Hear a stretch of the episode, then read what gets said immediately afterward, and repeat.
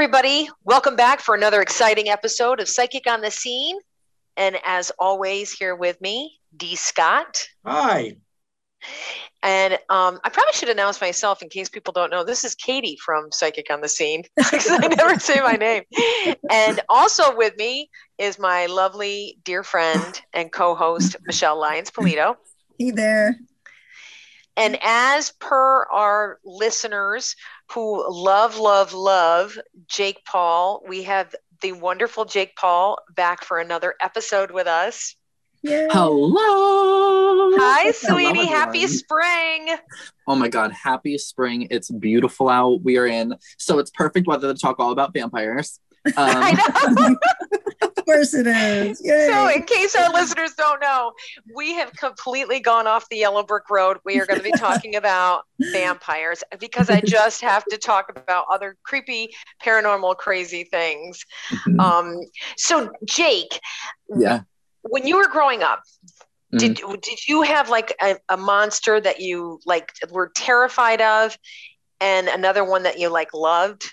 Like I always Oh. had one I like loved, like totally felt for, and then I had one that I was like terrified of. Wait, I want to hear yours first. Yes, Okay, well, I've always had like a sex appeal thing. Who doesn't with vampires? Frigging love them. But the one I feel sorry for is the werewolf.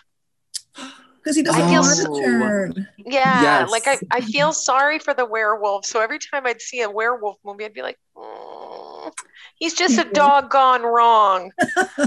I agree. I agree. You know what?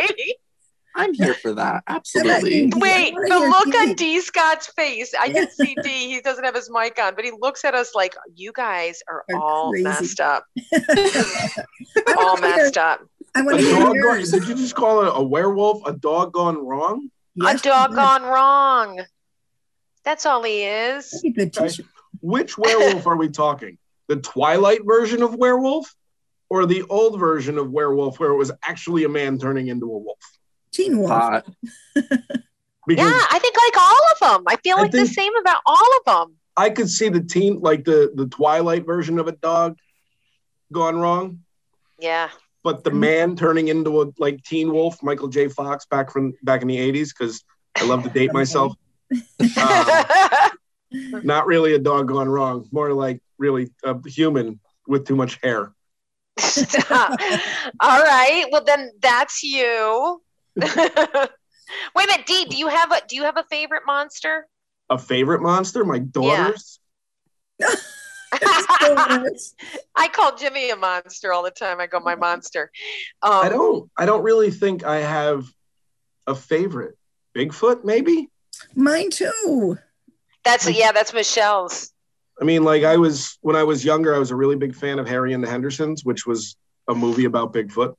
It's not like I've ever really done any research on Sasquatch other than you know the one time we did a podcast on it. But Yes. Right. Stay tuned. We're going to do that. Yeah, we're doing that again. Um, probably more in depth because people keep talking about it and asking about it. So that that's just one of those ones that's forever. Um, I think things that people love. All right, Jake, tell us. My favorite monster. Hmm. I I grew up a hardcore Buffy fan, so definitely vampires Me have to too. be. I've seen every episode. Me too. Episode.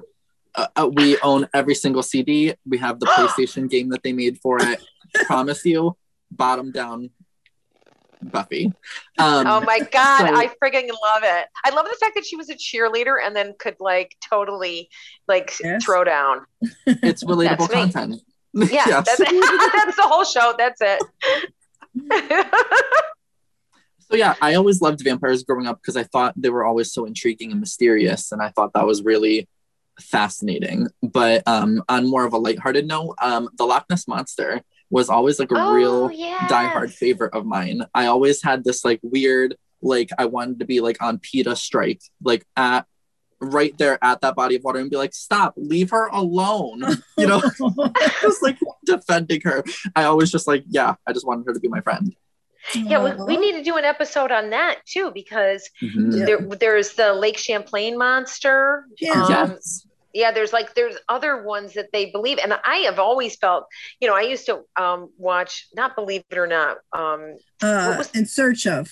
in search of Yeah. and they always yeah. had those and i was always like so like mesmerized scared me. Those shows scared me so me too if there's anything that I would buy first, talking about mythical creatures, monsters, things like that, underwater, Loch Ness Monster, um, Champ, I would first believe that. That makes complete sense. In the water, Right. first of all, the water's terrifying because we just don't know. And yes that's always been such an easy one for me to believe in just because you can't prove that. Well, Michele, um, who is our science, more of our science geek, I, I'm, I'm saying Yes. that lovingly. There's so much with cryptozoology that is even being now, like now discovered. So who's to say that there isn't some relevance to that? Like they're they're just not being found. Right. You know? And, and I really um, subscribe to the idea that um, you get almost like a, a bleed through from it, like a parallel universe type of situation. They're interdimensional. I, Mhm. It's what I believe. It's like I, they do exist. Too many people have had experiences and real experiences and not just making stuff up that they're there. And if and with like the Loch Ness monster and Champ up in Lake Champlain, there are big, deep parts of that lake and tunnels. Oh gosh. underwater tunnels. And cold, Mhm. like like Yeah. that in the middle of the summer in Lake Champlain It's is freezing. bitter cold. It'll take your breath away. It could be, you know, 100 and something degrees, and you go in that water because it's so deep and it's it, you cannot see. Yeah, you can't two feet in front of you. So I want to say to any listeners out there who have had an experience with Champ, please, uh, you know, call it, call in or message, Yeah. uh, message in since we're not a live show, and we'd love right. to talk So to you. this is kind of the intro. So maybe we'll have Jake on for our monsters. Or he'll be our monster friend. Our monster I want to do. I definitely want to do Mothman. Yes. Uh. Right.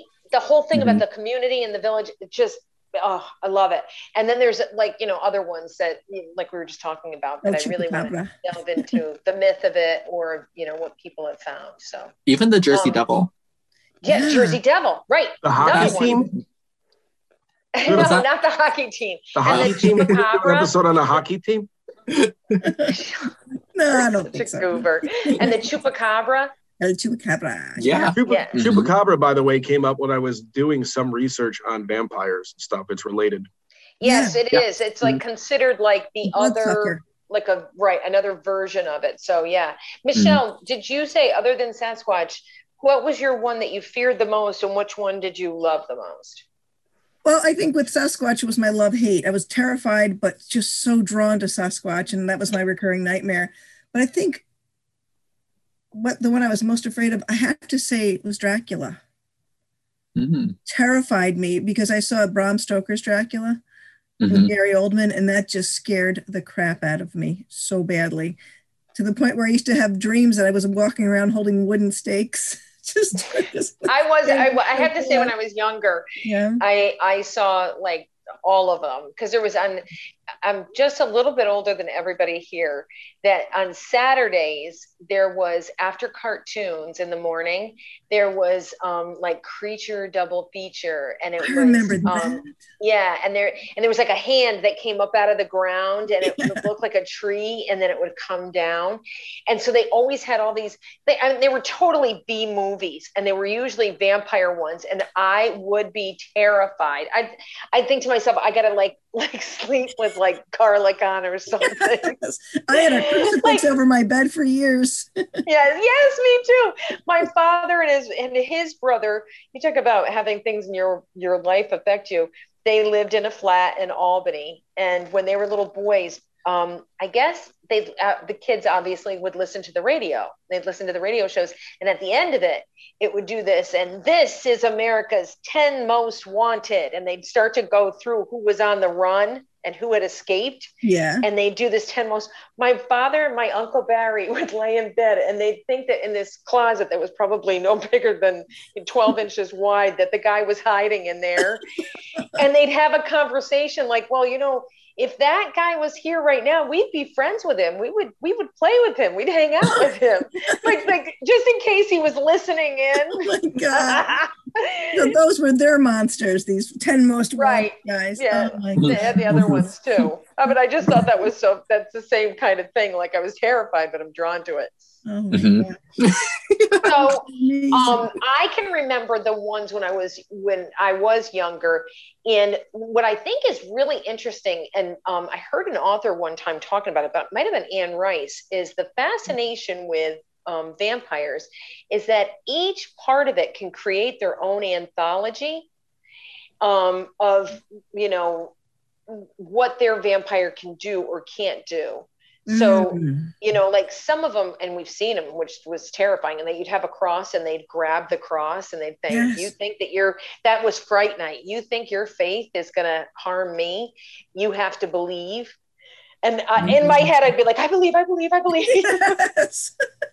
I believe, I believe." we love to scare. We love to scare So- ourselves. But Fright Night was another one I loved. Fright Night, I, I could watch that right now.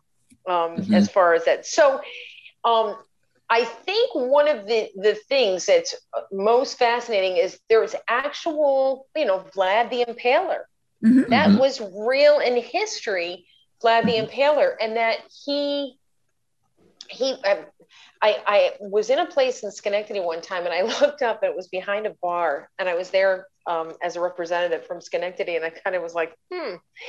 And the woman I did not realize was from Transylvania until she Oh, started wow. to speak. And I said, I need to ask you, what's up with the picture of Vlad the Impaler? And she goes, Oh, she goes, he was a good guy. I go, Oh, really? she said he the actual history of him is he had cleaned up the country. And Oh. Part of that was in barbaric ways that he did it. Mhm. but um yeah so that kind of morphed into the whole uh, vampire um, story that his beloved had killed herself so she could not enter heaven. And um, he was not dead in battle. He came back and when he found out that she had been damned because of committing suicide Mhm. is when he basically, you know, became, you know, a vampire right. and Immortal um, to find her. immortal.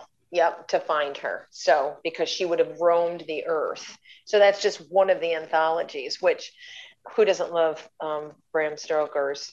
Mhm. Right, So hot. so good.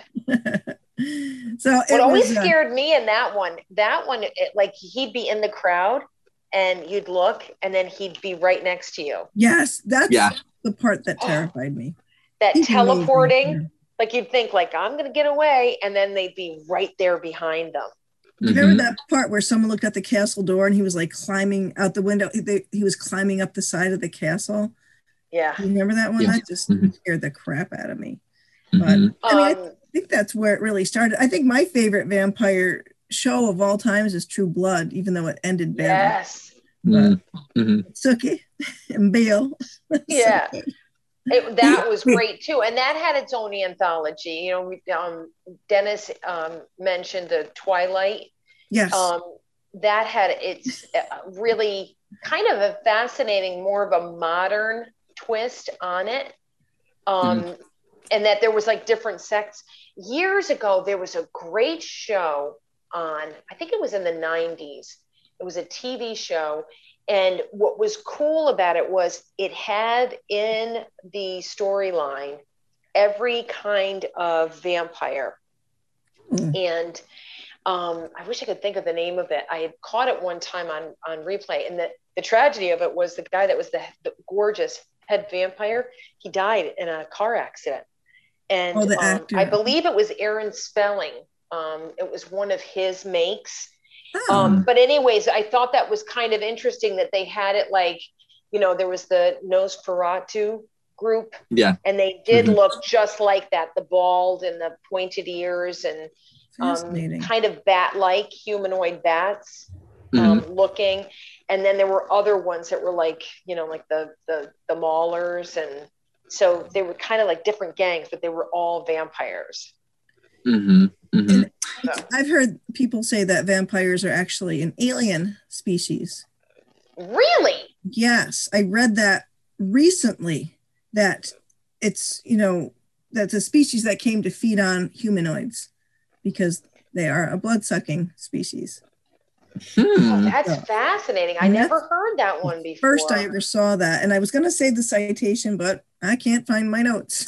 Of course, right, because it's time for the show and we can't find our notes. and I share my office with my, with my 13 year old. So right, exactly.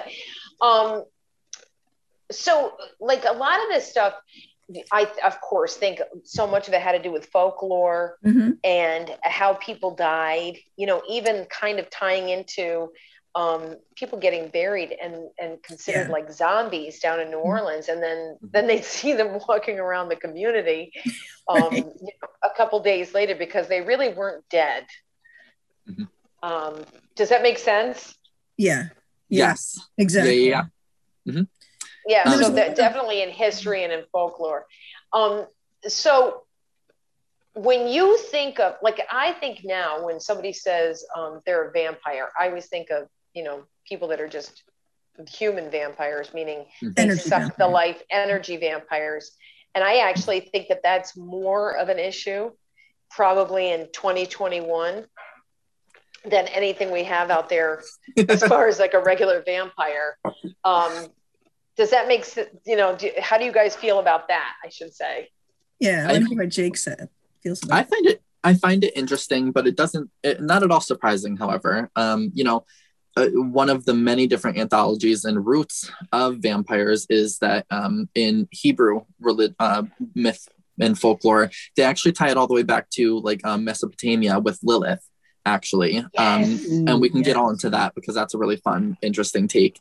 So if we are talking about, so if we're likening vampires with Lilith, even now modern day, we have a lot of people, witches, practitioners who follow a left-hand path who do work with Lilith as a deity. And so it would make perfect sense for people to practice vampirism, just like you would practice Wicca and, and you were a Cunningham, you know, follow her, you know? Mhm. So I think it's kind of like that. And I think it's much more of a, it's kind of like, you know, when there are monks and there's priests that commit to a certain lifestyle, you know, and this is their path, their spiritual path to whatever it is that they're seeking, you know. Um, a lot of it, a lot of the documentaries seem to be a lot of overlap between ceremony, ritual, um, worship.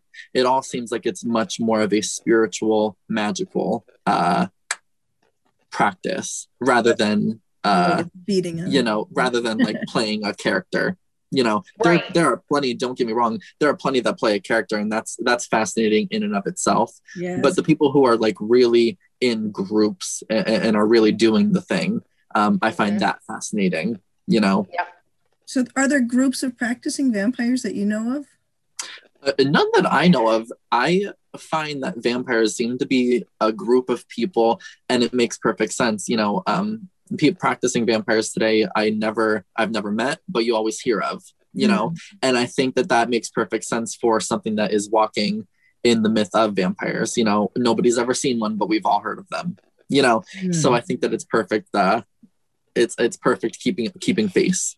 On a psychic level, have either of you um, experienced where um, you were talking to somebody or you just met somebody and before they told you, um, and I always think there's like an ego that either I knew they were practicing vampire and or um, a witch, and that has like I'll be standing there and I'll be like, oh, oh, you're a witch, Hmm. and and usually not a good one like not and i don't mean good like good witch bad witch i mean like they're not really good at it because i, I would think that they'd be able to veil some of that stuff yeah, um, so we maybe they don't want to Yeah. but Mhm. it's i i have found that i went through periods of time where it seemed like i was and maybe it's media trend but it just seemed like i was getting a lot of them at Yeah. all different Same. ages hmm Yeah. Um, the name of that show that I was talking about with the um, all the different clans of vampires, it was Mm-hmm. called Kindred. I'm sure it's something that you can Oh, find on. I It was remember. amazing. It was one of my Huh. favorite shows, I remember and uh, seeing the advertisements for it. I'll have to check it out. it was in the 90s. So it's Mm. it's very 90 esque, very Rachel of Friends looking. Jake wasn't even born yet. yeah, Ray Jake wasn't born yet. That's all right. Jake knows more than anybody else uh, that's like double his age. So Oh, he he's always fascinating to have on. Um, so is this another thing, Jake, that you think is like more um, like a folklore, maybe towards like you were talking about Lilith, but maybe even connected to um, other parts of the world? Not, maybe not so much Transylvania, but like New Orleans, um, even um, Mexico. So it's so about other parts of the world. It's actually really interesting when you look to other, even other continents, and taking a look at those. I'm not too familiar with the lore of uh, New Orleans, or honestly, I'm not too familiar with North America's lore on vampires. I I actually find it very fascinating when you go to other continents and see there's a lot of overlap. So let's get into Mhm. that. So. Okay. The uh, truth is in um, the overlap. yes, exactly. So we were talking a little bit about um, Hebrew demonology, talking about Lilith. Um, Mhm. So actually, to be more accurate, the spirit was called Lililu and Lililu spirits. So these were believed to be um, seductress um, demons that would actually have, um, they would actually come in during the night. They were believed to be demons of wind, be demons of night, and they would fall in love with men at random and they would never let them go um, while simultaneously they would eat and, and feed on children and also um, young mothers.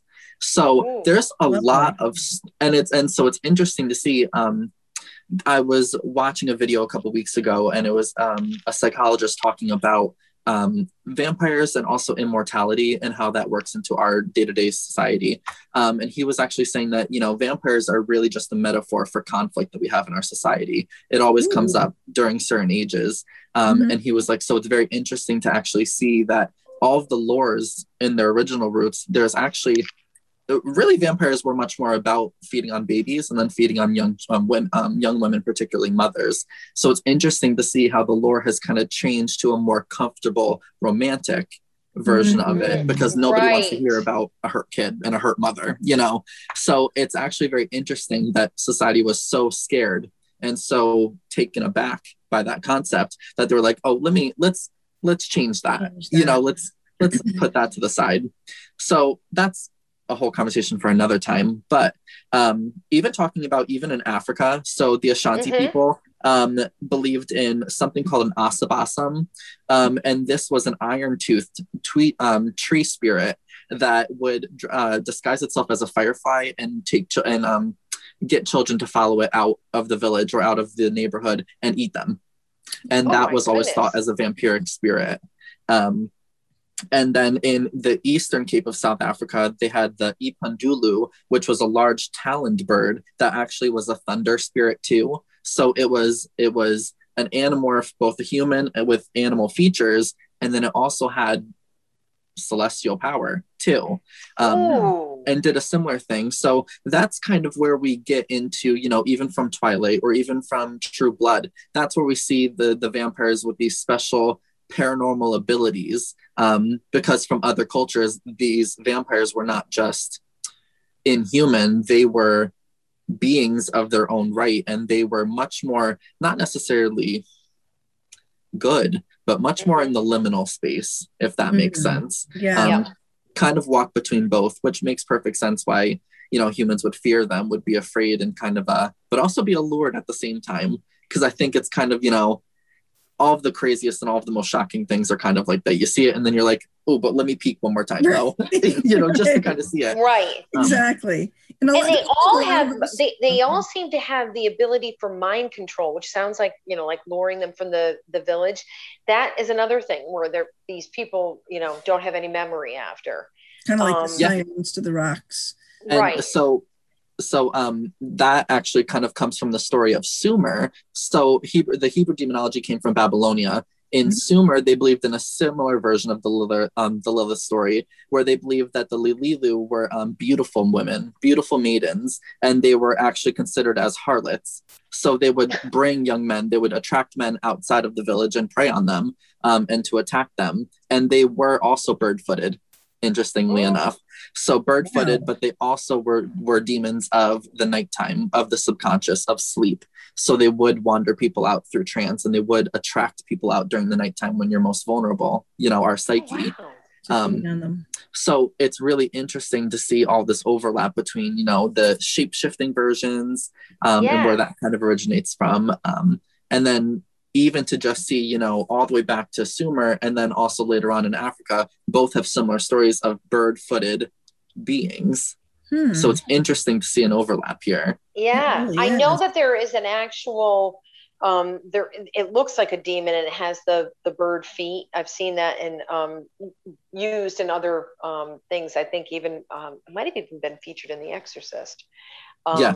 oh yeah, right. Yeah, yeah. And I've so that. that it's it had to do with that like like they are considered to be demons and um like a succubus so um it's that is really really fascinating um i never heard about that in africa before No, no me and you neither. would think you would think that that would be a region or a culture that wouldn't have something like that Well, you know, it actually turns out that when you look to the other countries, you look to other um, continents, even, it's far more common to have um, spirits and lore that were blood sucking and were it did feed on people. And so it actually just seems to be kind of more in the West that we've got this one particular um, version of a vampire, and this is like out of the blue, out of nowhere for us. But over in all these other countries, they're like, we've known since day one. They're like, baby, close your window, you know. Right have to be sexy. And so it's just so funny to see how common that is, you know, all the overlap. Um, anthropologically, I really think it has a lot to do with um, almost like a changeling. The um, the Yes. lore to explain why the, why you know why there was failure to thrive, why young mothers passed, why children suddenly didn't thrive and got very pale and passed away. I'm just Right. like you know in England, Ireland, Scotland, the whole idea of a changeling that the fairies had switched out the baby. Um, Mhm. and the lore to try to to deal with the tragedy of loss of you know who we hold most dear you know moms and babies not that we don't love everybody but those are the you know the most, most vulnerable in many ways and I, I think a lot of times that's where that lore is attached to is trying to deal with that loss Mhm. Um, So, so what other um, information, um, Jake, do you have in regards, like even in modern? I mean, like so much of it is older, but do you have things that are connected to modern time vampires, or um, maybe now how they're operating as a difference to the like the what the past was? um, I would definitely say that the clear distinction seems to definitely be that it's much more involved with as a, as as an established magical spiritual practice. That seems to be the complete difference. You know, if you look Mhm. back to documentaries from 80s, 90s, it was, you know, Mhm. people who, you know, either pretended to drink blood or maybe did like a little drop of something. Um, but now I think that we are seeing, you know, fully fledged, thought out and, and well constructed practices, sects, um, actually practicing groups, um, magical practitioners, priests, priestess. You know, we get we actually see lineage of practices here. So I've really found that very fascinating. Um, just on a magical standpoint and a spiritual kind of standpoint to this. Yeah, Um, really is. I'm But- looking at some of the the legends now, as we were talking about before, and one of them said um, that according to some legends, a vampire may engage in sex with his former wife, which often led to pregnancy. So somebody got pregnant, and they were like, mm, "Must have been a vampire. Must have been my dead husband. Those pesky I was vampires. I was supposed to be celibate. I wasn't messing around." He So, put me uh, into a glamour and had his way with me. Exactly. Mhm, mhm. don't you hate when that happens? Mm. I hate when it happens when I Seriously. have sex with a vampire. I can't explain what happened. Oh my God. But it is. Don't you think it's like every 10, 20 years, another vampire show, another vampire uh, novel or Mm-hmm. Right. novel series it comes does out? seem to be kind of like um like decade-ish that it, it falls into the times. Um, that's why I was kind of saying that that it's so interesting about the beginnings. Yeah. Mhm. 'Cause you know early how it originated and how it started and then it's so it seems like it spanned different continents so was that brought over from one region to another by like you know s- people that were on ships sailors yeah. and they brought their own Own um, information from place to place as they were traveling So it's kind of interesting, even when you go back to um, like England's um, kind of origins of the term vampire and how they kind of it, it, there was actually a long part of um, of history where there was kind of a bit of a vampire panic almost. Um, so let me explain a little bit. So the myth of Bram Stoker's Dracula was obviously inspired by Vladimir Tepish. Um, however, it was also at the same time, at the time that um, Bram Stoker's Dracula was um, published, eight years previous, the term um, porphyria was introduced into medical journals, which is the blood disease that affects it, it, it um, makes one lack heme which is in hemoglobin, which mm-hmm. transports the oxygen from our lungs to our cells. So it gives us life. It's life force energy. Mm-hmm. So here we're already kind of seeing where people would get drinking blood from because it's drinking life, trying to make up and replace the life they're lacking. Mm-hmm. Um, so with porphyria, that was really interesting because the symptoms of porphyria were actually um, uh, sensitivity to light. Um, it was facial disfigurement which would actually make your gums recede up and your teeth would be exposed and very decayed, so fang like. So that's where we start to see those things. And with the disfigurement, these people would actually, the, the poor people suffering would actually avoid mirrors and didn't want to look at themselves because I mean, they were horribly disfigured by this disease. Um, and so that's where we get the myth of vampires can't see their reflection. Um, what's also really interesting is that um, we the whole fear of the cross and the whole um, religious kind of war right, right. that it kind of became um, that actually came from the spanish inquisition which was around 1478 until like the early 1500s and what happened was that patients of porphyria were actually burned at the stake um, because they were because they were believed to be vampires um, and so that's why kind of it became this whole you know holding the cross and going to hunt them down um, a lot of that was actually from war and and and from the inquisition so wow. that's pretty interesting too very of course as soon as you say the spanish inquisition i think of mel brooks history of the Whoa. world and i want to hear the song um, inquisition anyway it's just wrong. It's just wrong. I have another whole like cartoon thing going on in my head all the time. I shouldn't be allowed on this stuff. But um, that actually, it, you know, again, makes so much sense that there was a physical attribute um, mm-hmm. that was connected to it. Obviously, that the time science could not diagnose. So they came up with something that was almost, you know, demonized or spiritual and it was actually kind of funny because it actually was most common in um, royalty and noble people. Oh, probably really inbreeding. The, yeah, the incest kind of became a problem. It seemed. the incest became kind of a. Oh my god! yeah, that happens. Yeah, oh yeah that thing. It's sticky. It's, it's a sticky situation. right. Never good. Um, Same as an archaeologist, there's quite a bit of evidence of looking back where they have uh, like dug, excavated grave yards. A lot of times they'll move them, and they right. actually find, oh yeah, like so many graves, grave cemeteries are moved. Oh, it's in the way. That we better move it. Like Albany Rural Cemetery has three or four smaller cemeteries, like um, Washington Park in Albany. That was a cemetery. And so, they, oh, really? Yeah. So they moved, and then there's the almshouse, the poor people. Now, Middle Ridge, why there's no stones is because we don't know who they were. So that's what that whole section is there. But in excavating, they would sometimes find bodies that were buried with stakes through their chests and mm-hmm. gone through their hearts. And there became a, a, a hysteria, especially in um, Western Europe where people would actually check on their loved ones to make sure they hadn't become a vampire. And not to get too morbid, but when a person starts to break down, um, same thing, you know, their, their teeth are more visible. And look, their hair keeps growing, their skin recedes, so their nails look longer, the claws. And so people would actually keep checking on their, their deceased loved one and then figure out they should probably stake them because they look like a vampire.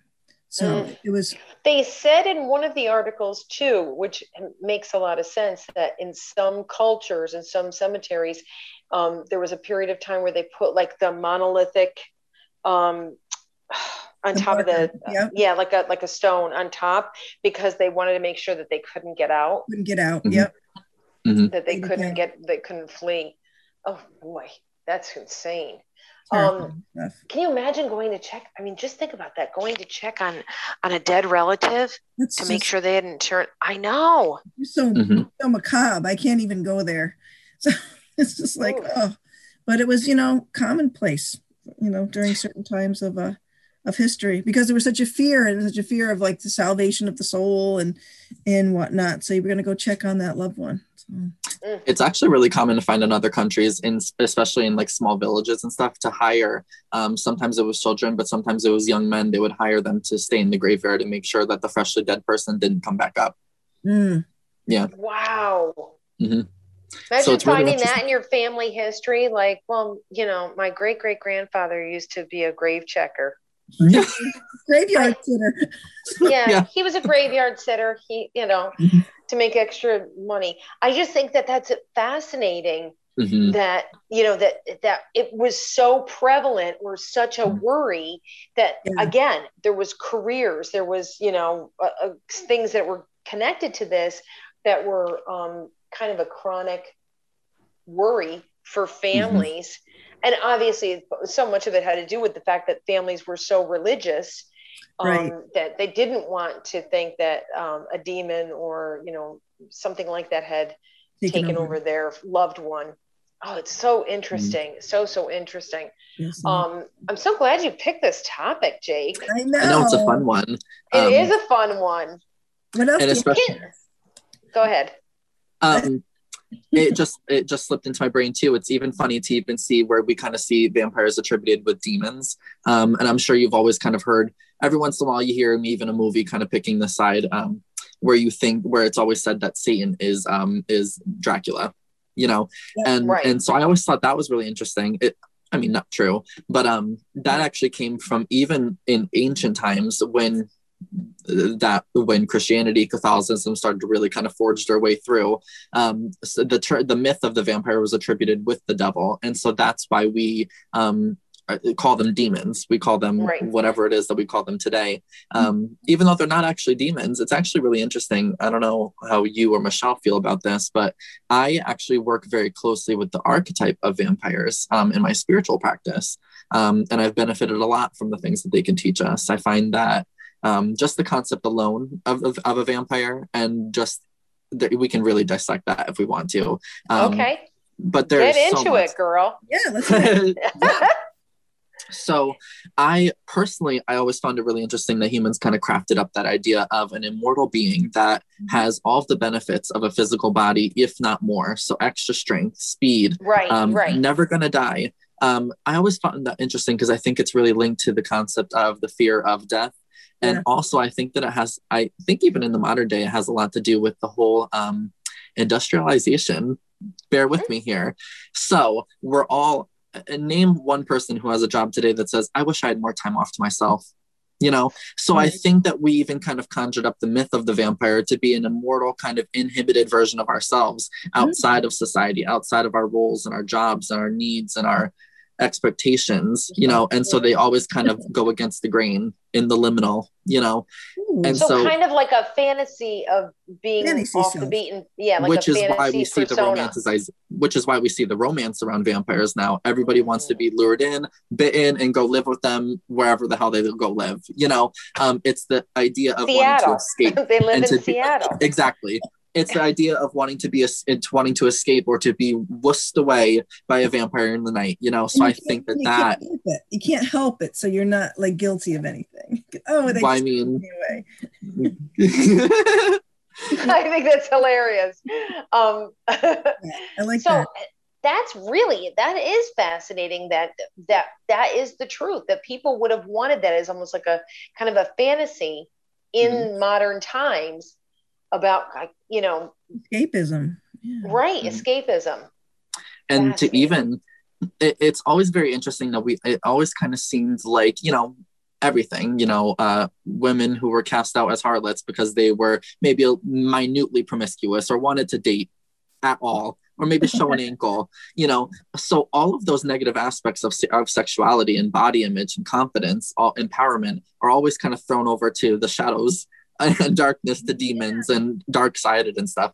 So I think the vampires also teach us a lot about um, sacred sexuality, owning our bodies and being empowered by them and also even just the profound spiritual and magical experience that is sex that is physical intimacy that is knowing your body and expressing it nude completely exposed you know um Aaliyah, Queen of the Damned, that beautiful movie, um, mm. did such a beautiful job of portraying this beautiful, gorgeous, ancient woman being who demanded the command and respect of the room while also exposed in her beautiful costume. You know, oh my no god, another dared. great movie. That's it a great is. one. Don't get me started. Oh, um, I, I that's one of my favorites too. Um, Underworld. Mm-hmm. Underworld. Uh, let's throw it back. Lost Boys. Lost I love that oh, one. Yes. Yes. You could totally yeah. bust a nut on that.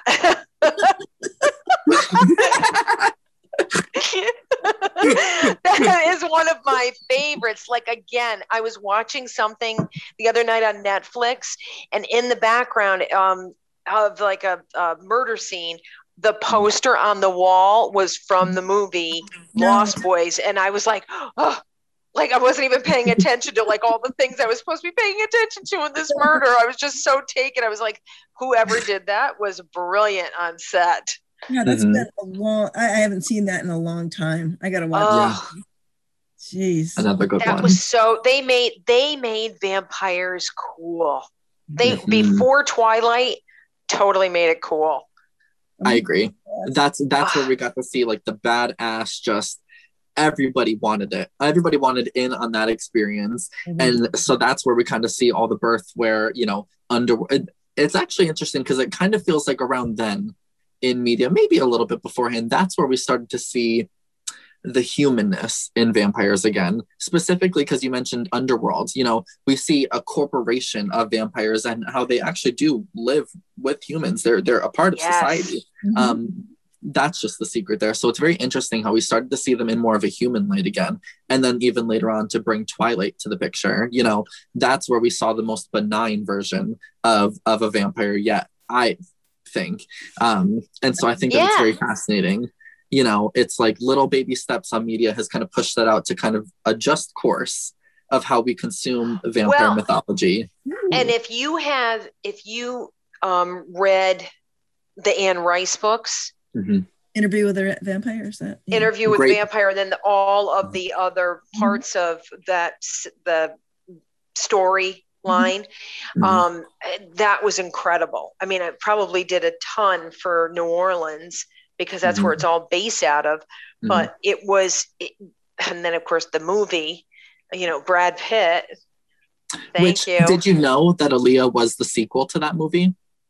No, I didn't. Oh. Look it up. I didn't know this until a couple years ago. Aaliyah, Queen of the Damned, is the sequel to that movie. Aaliyah, if I'm remembering the movie right, was the being that they all were born from. Her and the male figure, who no is kind of like the movie kind of thing. Um, yeah yeah so i thought that was really interesting because interview with a vampire felt like such a different thing um really and so, yes and Very so kind of a nod to the lilith storyline yes. kind of a nod to the Lilith storyline of how we all how they all come from this one woman the an interesting shadow aspect of the divine feminine. Mm. let that burn for a minute. Yeah. Let that burn for a minute. Um that to me is just so uh, talk to us about some of the things that um, either one of you that you know about warding them off energy vampires yeah, yeah, physical vampires the things to do to prevent them coming and and taking your power. I have to say one of the things that showed up it said even the count from Sesame Street is based on a real count because apparently you're supposed to to ward them off. Throw seeds preferably mustard seeds across your doorway hmm. and um, it's supposed to stop them because they have to count them they get lost in the counting. Oh my God. Huh. I'd never heard. So I was like, oh my God, here's Michele making a joke about uh, when we're setting up the show about the count from Sesame Street. And even that has some roots in real lore. So hopefully that's not part of cancel culture and it's gone next week. Oh, Jeez. um, I know during in in England uh, times during the vampire panic originally they actually used to make religious amulets and they would tie them around cradles um, so the baby wouldn't get snatched up in the night. So amulets, it's interesting that they immediately needed magical protection. They knew it. Um, I've seen different things on more of a folk level. I've definitely seen a lot about sun water. So instead of moon water, sun water, using that as kind of a spritz to protect the area. Um, sunstone, I've seen a lot of reference to too as well. Um, that's for like home stuff. But I would say for energy vampires, I a lot of people that I've come across or that I have observed that are what we would call an energy vampire um, are not always doing it with much force. It's that they find the people with um, a tap uh, on their aura that are always kind of a little bit negligent yes. about their energy, mm-hmm. and that's yes. why you that's why you come across the sweetheart um, in your sessions that just like cannot get a break from all of these just mm-hmm. gross, toxic people around them. You know, it's because they haven't even thought that it's their energy leaking out that they're giving, you know? So, amen. I personally think for energy vampires, I think it's just more about wearing stones or maybe working with oils or or mist, whatever that is, to just make sure that we are being aware of our energy and most importantly, keeping it protected. The white bubble will 100% work for that because if we're talking about right. psychic vampires, it's all energy, you know. Um, right so yeah i would say even you know, having somebody do, like we've talked about this before do the work for you so mm-hmm. a trusted practitioner that is a mm-hmm. shaman yeah. or um, somebody that does reiki to to not only clear the energy get rid of all that muck mm-hmm. on you mm-hmm. and then um, kind of right kind of strengthen the the aura around yeah. the person i i agree with what you said i think a lot to do with carrying the right stones um, and and um, like an amulet, something like that, that you know it, even if it doesn't have significant power, it gives you power because it makes you mindful every time you touch right. it. Absolutely. what you're supposed to be doing for yourself and There's being so stronger and like protecting yourself. Don't you think so many um, people that are being victimized by energy vampires don't even know that they are that it's a thing. They just can't seem they're just good people that want to help people and they keep falling into the same pattern with a different person.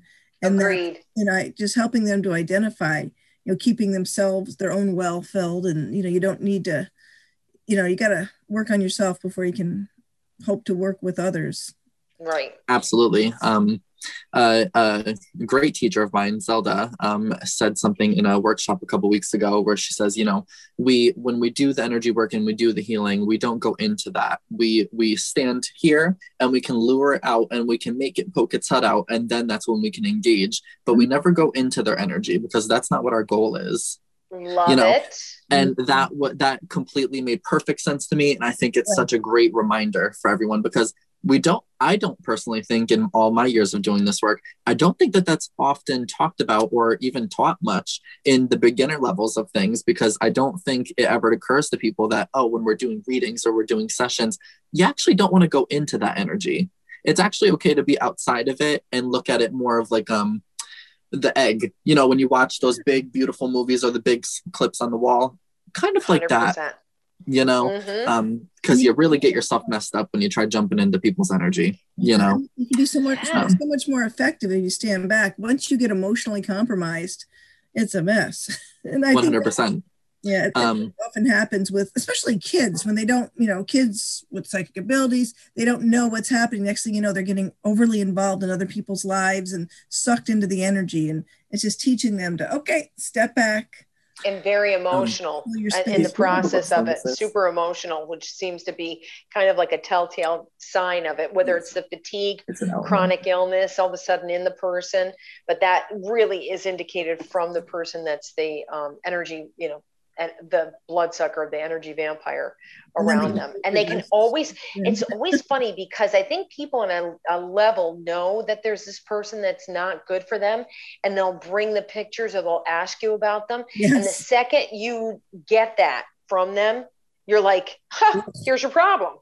Mm-hmm. So you had to have known this. You know, this is this is the person, and it can be in within your family or whatever. So and then, um, oh, but I love him or her. I'm like, well, love equals yeah. trust plus respect. So I don't think this is love. um, I do have before we move on. I have a quick stone uh, recommendation. I'm getting kind of the whisper from spirit here. So this is bismuth. Have either of you seen it or worked with it before? I've Oh seen my it. god, I love it. Gorgeous. So bismuth is really cool because it's an element and it's in its pure form here. But if you look, it kind of looks like a labyrinth here. it is. All these little Yes. crevices.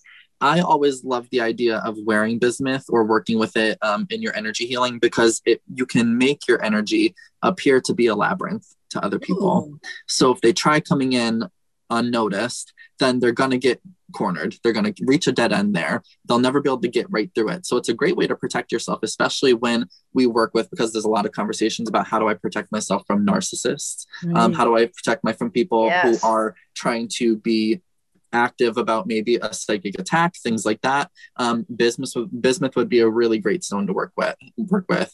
Um, Gonna become the labyrinth. That's a great idea because you could even do that like in a meditation, do Mm-hmm. a labyrinth um, in your head. That Mm-hmm. the second you feel or have that edginess, psychic Mm-hmm. vampire, whatever, in your around you, that you could lead them into a different part of. I, I I think that's interesting. It's like mirrors. because because it even works as a practitioner you could even work with that doing investigations doing home clearings your energy could be a labyrinth and you can work with angels or your guides to trap them and then release them you know Yeah. to hold that space there I think that's fascinating. And the mirror I like thing, that. Michele, you just said it. They talk about with, you know, we talk about it with ghosts all the time that you're supposed to put them in the windows if you have a spot Yeah. that's like a vortex, but Mhm. areas that you're afraid that, um, like a, you know, you might have an unwelcomed vampire come in, you're supposed to put mirrors facing out so that they won't approach your Mhm. location or you. And, uh, you know, that, that, that's very interesting. You've really got me thinking about that now. Yeah, it's Mhm. a lot of food for thought. And it's Mhm. interesting too that they talk about with vampires. They you need they can't come into your home unless you invite them in. Yes. And I think that's interesting because it, it kind of reflects the whole energy vampire. Because if you're allowing someone in your life Mhm. and they can wreak all sorts of havoc, and you can actually push them out, you can uninvite them, Mhm. and that's how you can build up. So I, I think it's it, it's it's an energetic level, not just uh, okay. You you know, come on in, Bill. So- so- yeah So eat the garlic because if whether whether it's a person you don't want around you or a vampire, it'll get rid of that them. A shot of a shot of holy water in the face that'll get anybody, Yeah. right? My people don't like extreme sunlight, so that wouldn't be an issue. But in a lot of those anthologies, they can walk in light now. oh, they the kind of be they they're day walkers, right? They can evolve. Mhm. Mhm. Um, Boy. what was the other? So we had the we had the cross. If you wore a cross, but you had to believe. Then the wooden Mm. stake, which comes The from- wooden stake seemed like more like when they were asleep. I always got scared in the movies when they'd open up like the the coffins and they'd be, and they'd be having a whole chit chat over the body. You know damn well that thing was going to wake up and grab one of them. It was like you get in there and you get out. You get in there, you stab them, and you get the fuck out. do the job. Right? Let's not have a conversation No, about No, you don't open it up and stand there and talk about it and, you know, whatever. You're there to do one thing. You get in there and you stake them. that was the part that was always scary. Like, talk about anxiety Yeah, creating. yeah. I'd be like, oh my God, everybody shut up and just stab them. That's Same thing with zombies. Zombies all supposed to walk slow, and and people aren't running away from them. They just and then all of a sudden the whole crowd just swarms around them. I mean, come on, Mhm. They're coming. these are rules. Rules. i love it i love that all right. Anything else, Jake, that you want to say about vampires or the history of the lore? Love to hear. let's see anything else about the history and the lore let me think um as i'm sitting here just kind of trying to think what comes to me um oh i also read that there's also an interesting thing so um pre-islamic arabian religion um there was myth of they're called the ghouls of arabia which are always referred to as demon-like beings demon-like monstrous humanoids. So they would look animal-like and they would also be human-like too as well. Um, and they actually frequented in graveyards is where you would always find them or where you would be kind of snatched up by one. Um, so i always thought that was really interesting because that may be where we find uh, why the proclivity to graveyards for vampires you know? Wow. But Oh. it's such an old old kind of lore that it is easy to kind of slip into all the new stuff you know and it kind of just becomes a truth you know Right. um let's see Michele, did you have anything that you wanted to say about the the lure of them or um, anything else that always fascinated you about them? We're probably going to get a lot of write-ins about. this is what I always thought about vampires. brought everything up and I did I do have another list of course multiple lists I think I, I brought everything up um I, I really like what Jake Paul said about escapism Mhm. I really like that. That it of really was part of that the industrial revolution and the Yeah. the escapism from the day day, you know, Being in and out work. yeah absolutely and it would even go even farther back when you know all the original myths were about you know young children being the ones preyed on it it's fun how really quickly not fun but it's interesting how really quickly they kind of shifted that story because you know that was back in the day when kids were falling into machines all the time because they were eight and in a uh, an industrial lot working you know Right. so it, it was kind of like we got a little tired of having to confront that in society you know?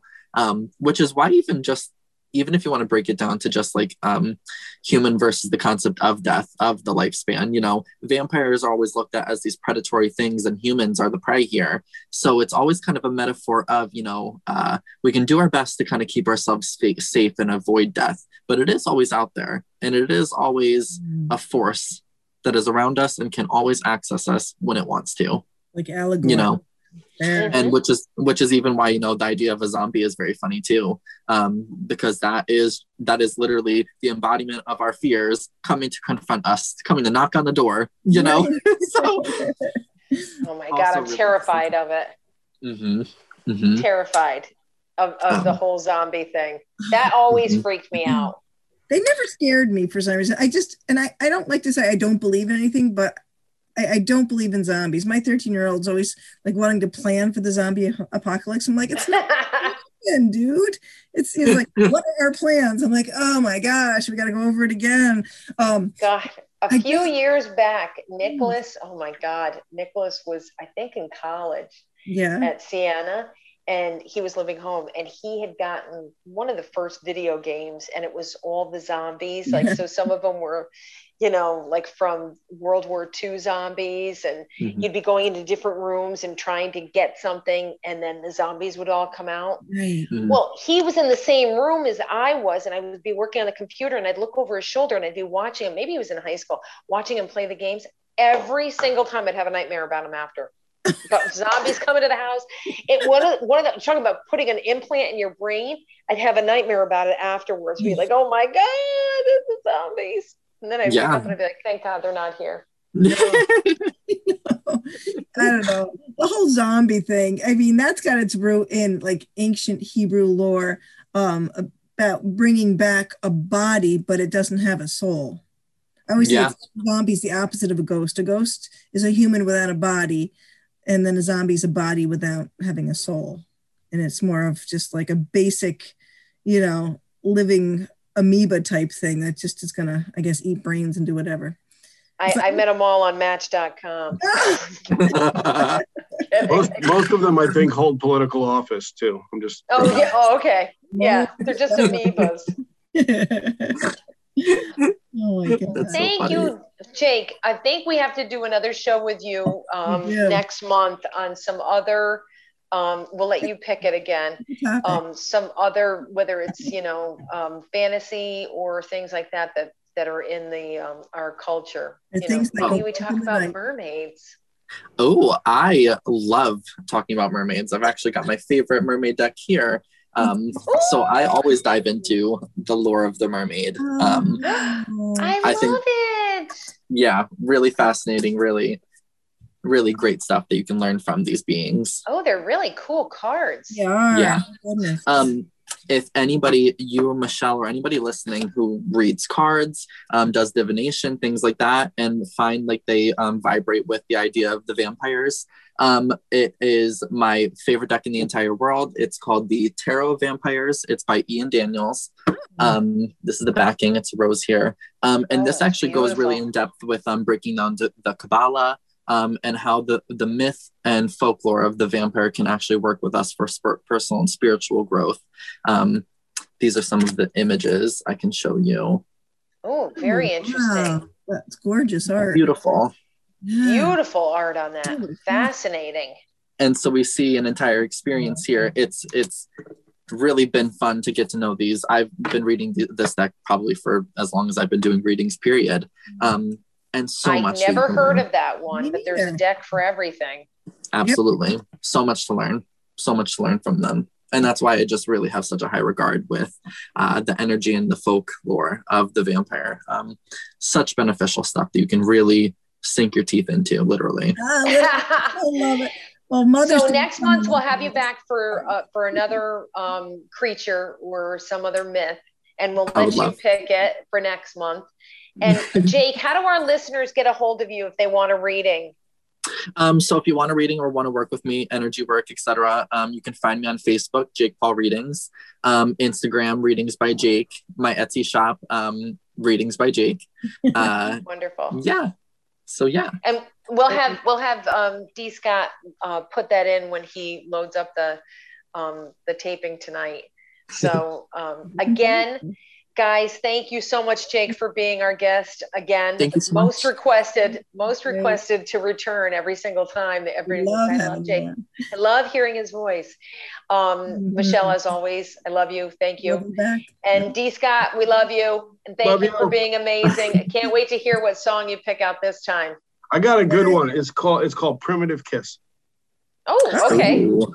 I Perfect. thought was You know how many songs I had to search through that were vampire songs? I was like, mm, that's way too heavy metal for. I don't want to do that. yeah, I there's don't a wanna lot do of that. heavy metal ones. It was really, really heavy, and I'm like, no, we're not doing that. Guys, thank you all so much. And thank you to our listeners again for sending us suggestions and sharing us, liking us. And please keep subscribing and communicating with us. We love you. Uh, guys, have a wonderful spring night. And Ah, thank you again so much for being here. Thank you so much for having me. Bye. Bye. Come on.